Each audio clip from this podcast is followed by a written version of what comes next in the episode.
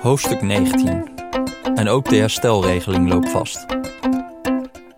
In het vorige hoofdstuk zagen we hoe de staatssecretaris van Financiën aangifte deed tegen de eigen belastingdienst op basis van beperkte informatie. In dit hoofdstuk wil de Tweede Kamer en de nieuwe staatssecretaris alle getroffen ouders financieel tegemoetkomen. Er is grote haast en de Tweede Kamer kan niet wachten om een nieuwe wet aan te nemen. Op 25 mei 2020 stuurt staatssecretaris Alexandra van Huffelen de wet hardheidsaanpassing voor een wijziging van de Algemene Wet Inkomensafhankelijke Regelingen naar de Tweede Kamer. De nieuwe wet moet de juridische basis bieden om ouders in de toeslagenaffaire te compenseren.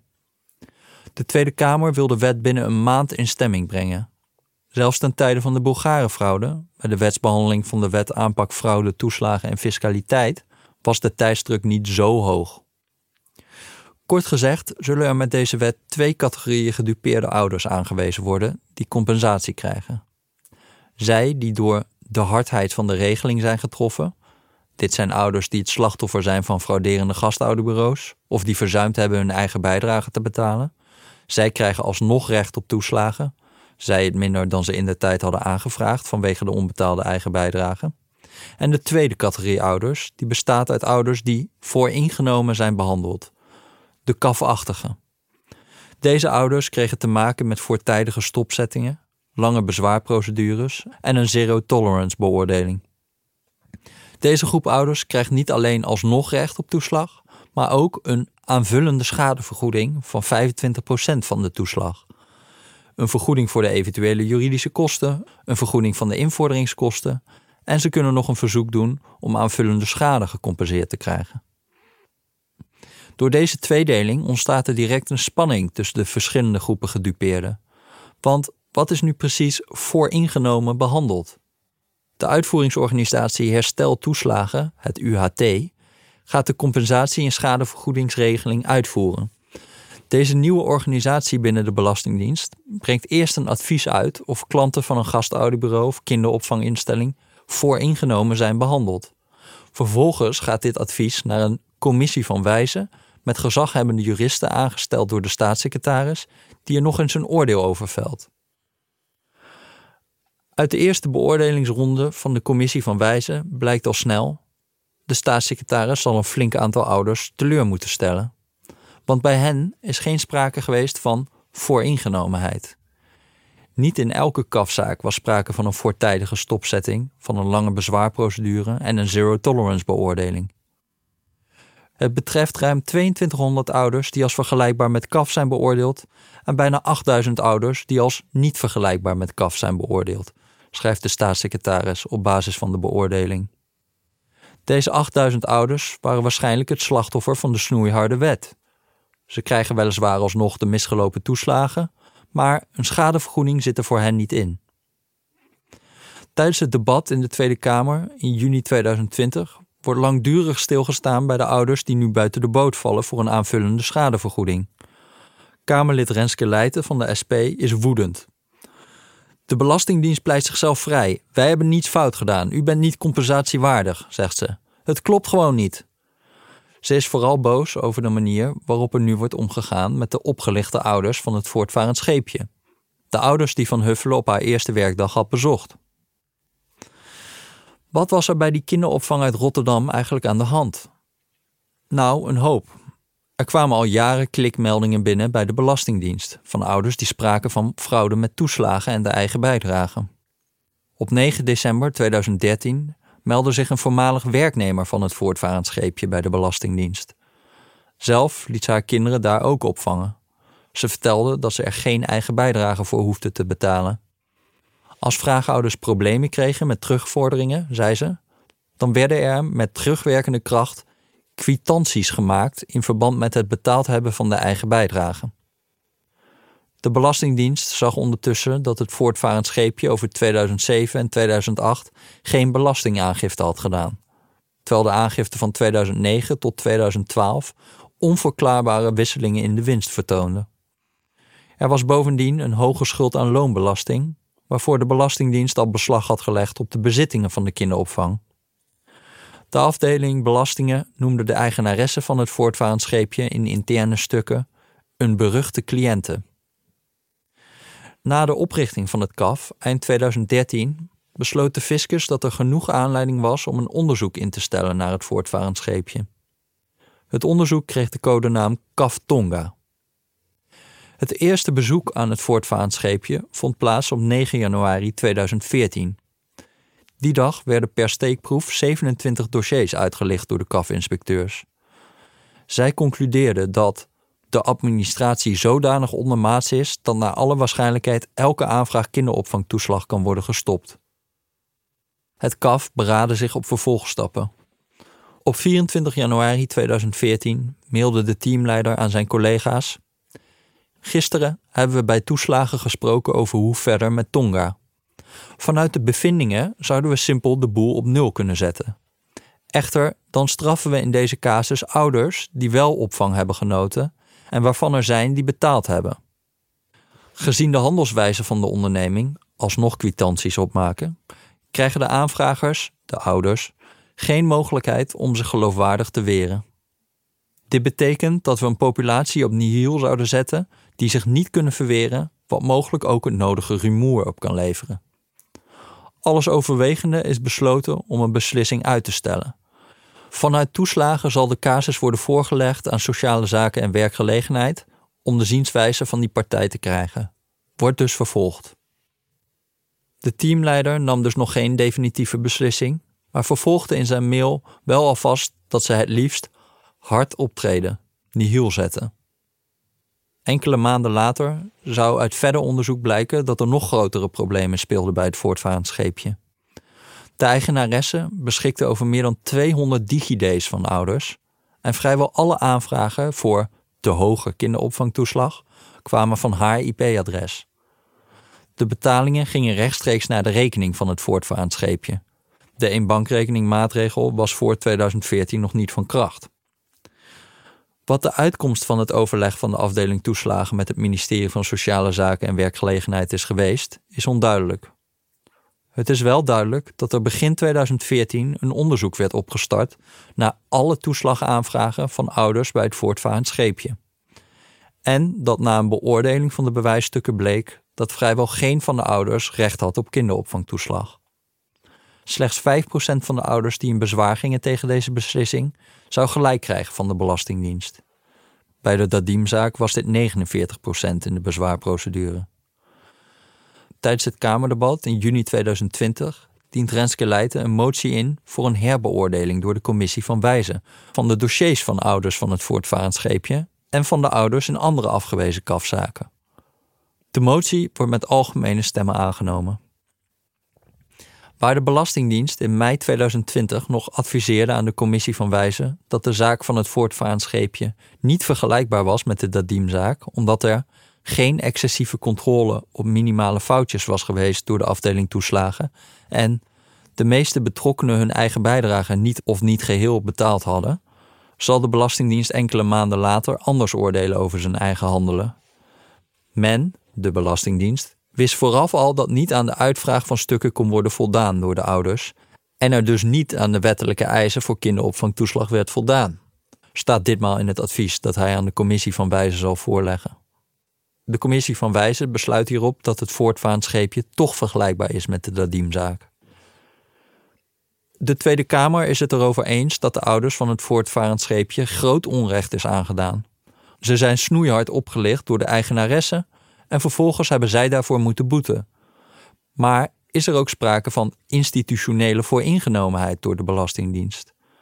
Wanneer de Belastingdienst ziet dat er sprake is van misbruik en de wet onomstotelijk zegt dat de verantwoordelijkheid voor de toeslagaanvraag bij de ouders ligt, is de terugvordering dan de Belastingdienst te verwijten. Precies op dit punt wreekt zich de compensatieregeling die de commissie Donner heeft voorgesteld. De commissie wilde de aanvullende schadevergoeding beperken tot de groepen die vooringenomen waren behandeld. Daar begon de toeslagenaffaire namelijk mee. De vooringenomen behandeling van ouders in de Dadimzaak, waarbij fanatiek gezocht werd naar gronden om een recht op kinderopvangtoeslag af te wijzen. Maar gaandeweg bleek dat dit niet de crux van de toeslagenaffaire was. Er waren tienduizenden ouders in ernstige financiële moeilijkheden gekomen, niet zozeer vanwege procedurefouten, maar vooral vanwege de harde wet. Hier, zo vond Donner, moest een grens worden getrokken. Wees voor groepen die de dupe zijn van de hardheid van de regeling soepel met het kwijten van schulden en met het invorderen van wat nog open staat. Maak kortom een einde aan deze ellende. Maar bied deze ouders alleen bij hoge uitzondering compensatie. Al is het alleen maar omdat het bij het compenseren vreselijk lastig wordt om de meest schrijnende gevallen tijdig te helpen, wanneer iedereen compensatie kan krijgen. In de Tweede Kamer bestaat tijdens het debat in juni 2020 geen draagvlak voor deze afbakening. De Kamer wil alle gedupeerde ouders het maximale geven en heeft maling aan het gevaar van presidentwerking. En dus worden de afgebakende categorieën van de commissie Donner opgerekt en opgerekt. Omdat ouders geen schadevergoeding krijgen als ze gewoon het slachtoffer zijn van de wet, moeten deze dossiers door de Tweede Kamer gemarteld worden tot ze schreeuwen dat de Belastingdienst vooringenomen was. En ja, het onderscheid tussen de compensatie voor de slachtoffers van institutionele vooringenomenheid en de compensatie voor slachtoffers van de harde wet is ook moeilijk uit te leggen. Een ouder die de eigen bijdrage niet heeft betaald, krijgt alleen de toeslagen terug. Een ouder die de eigen bijdrage niet betaalde bij Dadim, krijgt de toeslagen terug, plus 25% schadevergoeding en mogelijk nog meer. Wie kan dit verschil rechtvaardigen? Aan de andere kant, als de afbakening van de commissie Donner overboord gaat, is het dan niet beter om de suggestie van een secuur beoordelingsproces maar helemaal achterwege te laten? Hier speelt hetzelfde dilemma als in het toeslagenstelsel als geheel. Het toekennen van compensatie en een schadevergoeding kan veel eenvoudiger als je minder gericht te werk gaat. Hoe beter je wilt mikken, hoe meer mensen zich bezig moeten houden met dat mikken.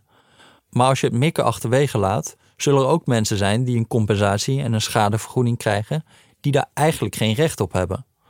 Dan zullen de columnisten over vijf jaar weer genoeg stof hebben voor boze columns. Hoe naïef kon je zijn? De slechte mochten profiteren van de goede.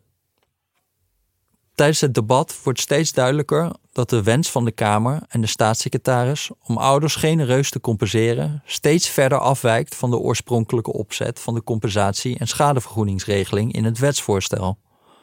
Maar niemand heeft de tijd om daar nog op te reflecteren. De wetsbehandeling moet nu, het moet snel en het moet ruim. De trein dendert door terwijl de Kamerleden nauwelijks kunnen behappen wat er eigenlijk wordt voorgesteld. Tijdens een technische briefing in de Tweede Kamer op 6 juni 2020, waarbij beleidsambtenaren van het ministerie van Financiën de opzet van de regeling uitleggen aan de Kamerleden, zegt Pieter Omtzigt dat hem iets van het hart moet. U spreekt met een licht overwerkt Kamerlid. Ik zeg het hier toch maar even, wat er van ons gevraagd wordt om binnen 10 dagen deze wet te behandelen, grenst aan het onzorgvuldige. De voorzitter van de Commissie voor Financiën, Anne Mulder, van de VVD grijpt in. Maar wacht even, meneer Omzicht, wij gaan zelf over onze inbreng. Als de Kamer zegt dit is onzorgvuldig, dan moet de wetsbehandeling verschoven worden, even dat niet het beeld ontstaat dat de ambtenaren dit willen. Omtzigt, nee, daar heeft u ook gelijk in. Een week later, tijdens de plenaire wetsbehandeling op 10 juni 2020, maakt Omtzigt gewag van zijn nachtelijke werkzaamheden. U ziet hele kleine oogjes bij mij die hebben te maken met de 36 uur die zaten tussen enerzijds het stuk, het wetsvoorstel, en anderzijds het begrijpen daarvan, het communiceren met ouders, het communiceren met advocaten en het hier staan zonder uitgeschreven tekst. Als ik enige moeite heb om een wet te begrijpen, en ik doe dat al 17 jaar lang professioneel, dan zou het kunnen zijn dat niet elke ouder deze wet onmiddellijk begrijpt. Begrijpelijk is het wetsvoorstel inderdaad niet. De juridische inkleding van de compensatie- en schadevergoedingsregeling is waarlijk Byzantijns. De goede moeten volgens de nieuwe wet heel precies worden gescheiden van de kwalen. Het recht op schadevergoeding hangt af van de ernst van de dossiers. Wie is groepsgewijs institutioneel vooringenomen behandeld? Wie is individueel institutioneel vooringenomen behandeld? Wie is schrijnend, minder schrijnend, zeer schrijnend? Wie heeft acute hulp nodig? Wie heeft urgente hulp nodig? Wie is opzet grove schuld verweten? Bij wie was dat terecht? Welke schade hebben de ouders geleden? Welke schade hebben de kinderen geleden? Wie valt er onder de vangnetbepaling? Omdat deze criteria vaag zijn, maken ze een individuele toetsing razend ingewikkeld. Dat is namelijk het probleem met de menselijke maat. Maatwerk is per definitie ingewikkeld en die ingewikkeldheid schuurt weer met de snelheid van het uitkeren. Bepaal maar eens of de eigenaar van een gastouderbureau fraudeerde zonder medeweten en betrokkenheid van de belanghebbenden, of dat een ouder te kwade trouw was. Dat vergt onderzoek in talloze dossiers die soms al niet eens meer bestaan, als een toeslagaanvraag zich voor 2011 afspeelde.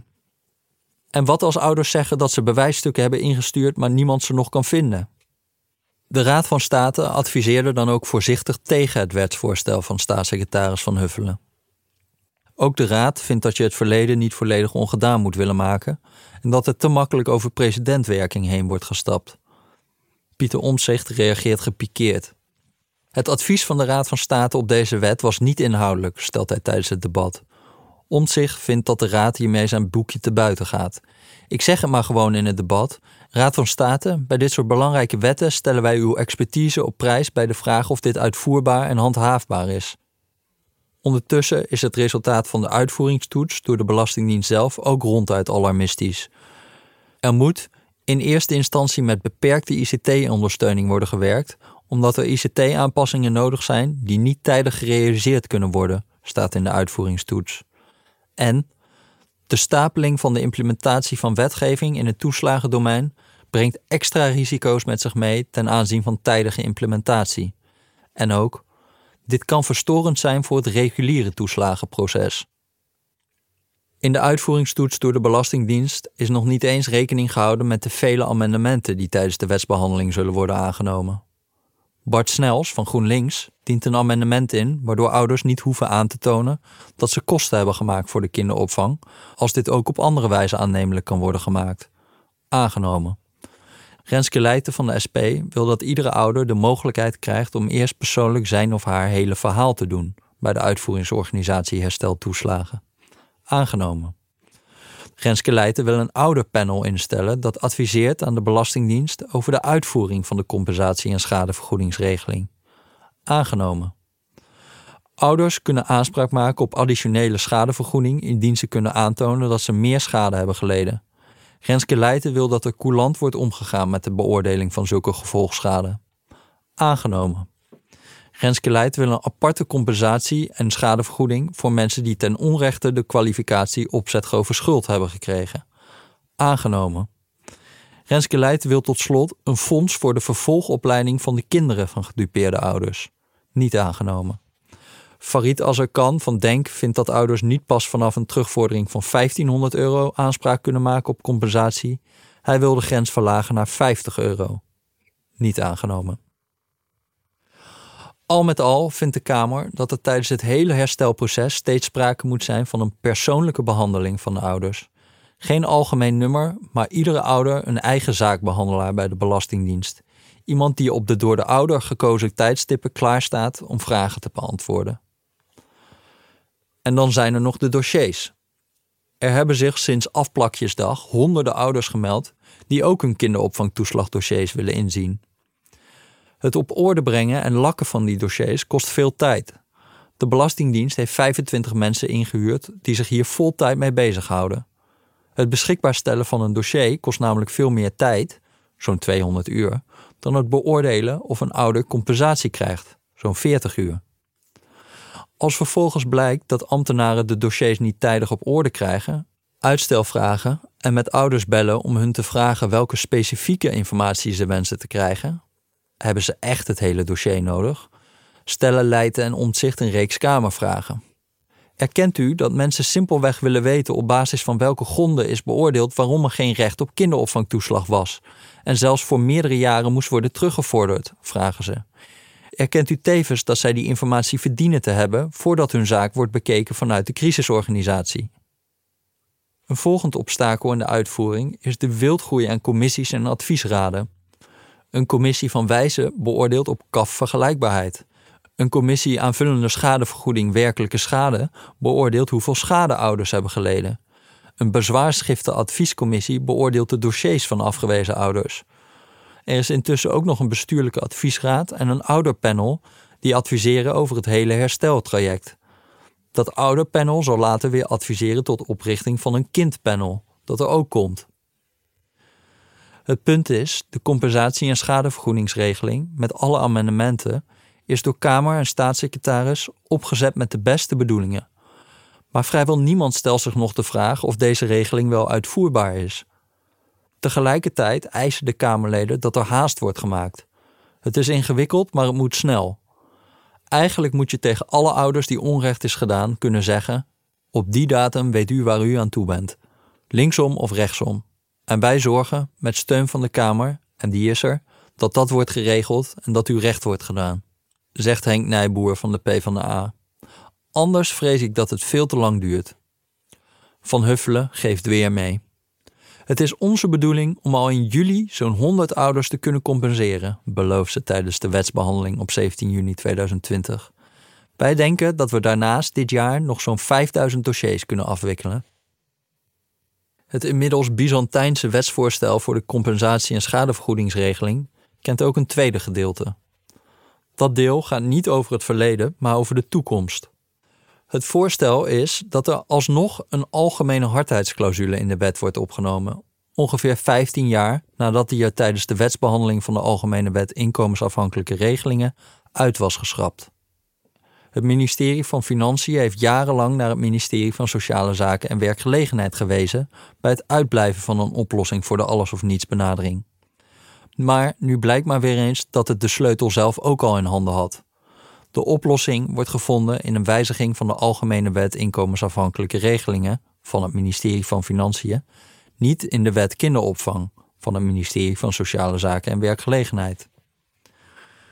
Het is een enorme klont mosterd na de maaltijd, omdat de uitspraak van de Raad van State op 23 oktober 2019 in feite al heeft bewerkstelligd wat met deze wetswijziging wordt beoogd. Op 10 juni 2020 stelt Pieter Omtzigt tijdens de wetsbehandeling in de Tweede Kamer de vraag die al jaren eerder gesteld had moeten worden. Het tweede deel van de wet heeft iets minder aandacht gehad: de hardheid van de regeling. Ik heb in de wetsgeschiedenis niet goed kunnen terugvinden hoe die hardheid tot stand is gekomen. Ik zeg dat met enige schroom. Is die hardheid er nou gekomen omdat het in de wet stond? Of is die hardheid er omdat de Belastingdienst het op een gegeven moment zo uitvoerde en is later in de Raad van State uitspraken gecodificeerd dat dit mocht? Dat zijn twee verschillende opties. Ik zou graag willen weten hoe dat tot stand is gekomen, ook om er zelf van te leren. Het is inderdaad de hamvraag. Wie had hier nu wat aan kunnen doen? De Tweede Kamer, het ministerie van Sociale Zaken, het ministerie van Financiën, de Raad van State, de Belastingdienst? Het antwoord luidt allemaal. Ze hadden allemaal wat aan kunnen doen. Op 18 juni 2020 wordt de wet over de compensatie- en schadevergoedingsregeling in de Tweede Kamer met algemene stemmen aangenomen. Gedurende de wetsbehandeling klagen sommige Kamerleden wel hoe ingewikkeld de regeling is, maar geen van hen trekt aan de rem. Niemand wil de gedupeerde ouders immers in de kou laten staan. Maar door die tirannie van de urgentie is reflectie op het krakkemikkige juridische bouwsel niet mogelijk. Een maand later heeft de staatssecretaris heugelijk nieuws. Beste ouders, spreekt ze de kijkers toe in een filmpje vanuit de kantoortuin van het ministerie. De eerste groep van 100 ouders heeft vandaag geld gekregen. Het is een eerste stap, eigenlijk maar een stapje. Toch ben ik er blij mee. Het laat zien dat we nu zijn gestart met waar het ons om draait. U als ouder geven waar u recht op hebt. Het is het enige heugelijke nieuws dat over de hersteloperatie te melden valt. Nog een maand later blijkt dat er ernstige vertraging is opgelopen. De uitkomst van de eerste 108 betalingen en de ervaringen met de eerste complexe dossiers laten zien dat het onverantwoord is om de huidige werkwijze nu al breed op te schalen, schrijft de staatssecretaris in een brief aan de Kamer op 18 augustus. De staatssecretaris belooft op zoek te gaan naar mogelijkheden om de operatie te versnellen. De activiteiten van de uitvoeringsorganisatie Herstel Toeslagen zijn ondertussen steeds verder uitgebreid, waarbij de organisatie is gaan fungeren als een soort algemene hulpverlener. De herstelorganisatie werkt inmiddels al samen met gemeenten om slachtoffers van de toeslagenaffaire bij te staan op het gebied van werk, wonen en schuldhulpverlening. Zo probeert de uitvoeringsorganisatie Herstel Toeslagen bijvoorbeeld urgentieverklaringen te regelen voor ouders die in een te kleine woning zitten met hun gezin. In de derde voortgangsreportage kinderopvangtoeslag van 29 september 2020, iedere twee maanden moet de staatssecretaris de Tweede Kamer op de hoogte stellen van de vorderingen, hint Alexandra van Huffelen voorzichtig op de spanning die is ontstaan tussen de wensen van de Kamer en de uitvoering van de wet. Het goed helpen van alle gedupeerde ouders levert een dilemma op. Ik wil dit samen met de ouders doen, op basis van hun verhaal en voorkeuren, en hen waar nodig echt helpen om hun leven weer op te kunnen pakken. Maar ik wil ouders ook zo snel mogelijk helpen en dit op een zorgvuldige manier doen. Helaas bijten deze uitgangspunten elkaar gedeeltelijk. In het rapport schetst de staatssecretaris een paar opties om sneller compensatie en schadevergoeding te kunnen bieden. Een dossier kan bijna anderhalf keer sneller worden behandeld als de individuele gesprekken met ouders worden geschrapt. Dan kan de Belastingdienst gewoon een checklist afwerken en krijgen ouders de onpersoonlijke behandeling die ze van de fiscus gewend zijn. Maar dit strookt niet met de belofte die ik aan uw Kamer heb gedaan om rekening te houden met de individuele situatie van de ouder en een persoonlijke behandeling te bieden, stelt de staatssecretaris. Ook de behandeltijd kan nog, de behandeltijd kan nog sneller, twee keer zo snel om precies te zijn, als er helemaal geen onderscheid wordt gemaakt tussen gedupeerden. Dan wordt iedereen gecompenseerd, zoals de ouders in de Dadim-zaak. Hier is het nu alleen wel een beetje laat voor, merkt de staatssecretaris op, want dan moet er weer een nieuw wetgevingstraject worden gestart, waardoor je uiteindelijk toch weer langer bezig bent.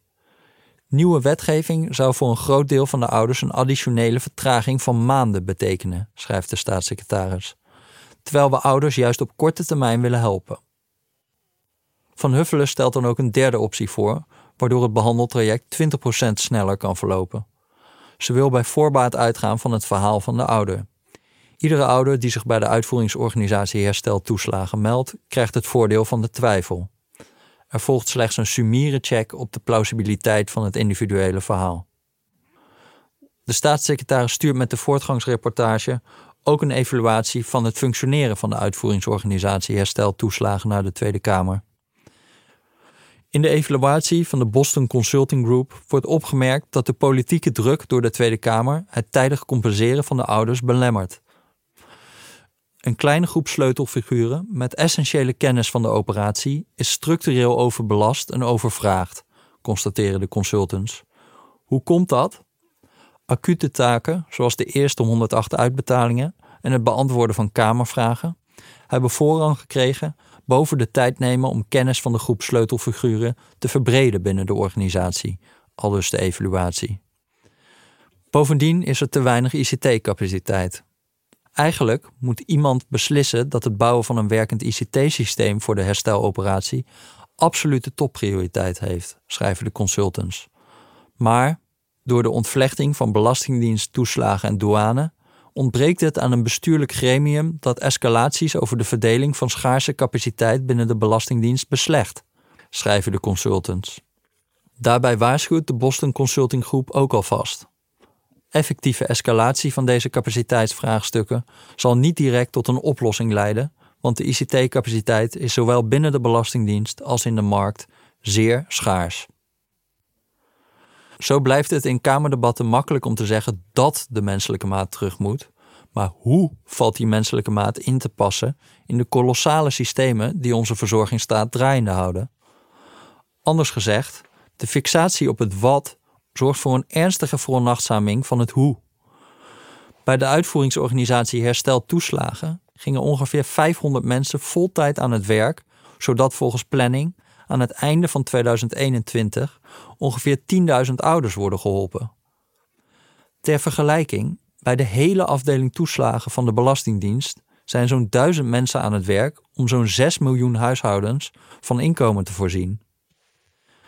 Wij als kiezer en kijker wenden de blik af wanneer iemand begint over de effectieve escalatie van ICT-capaciteitsvraagstukken. Het is slaapverwekkende televisie.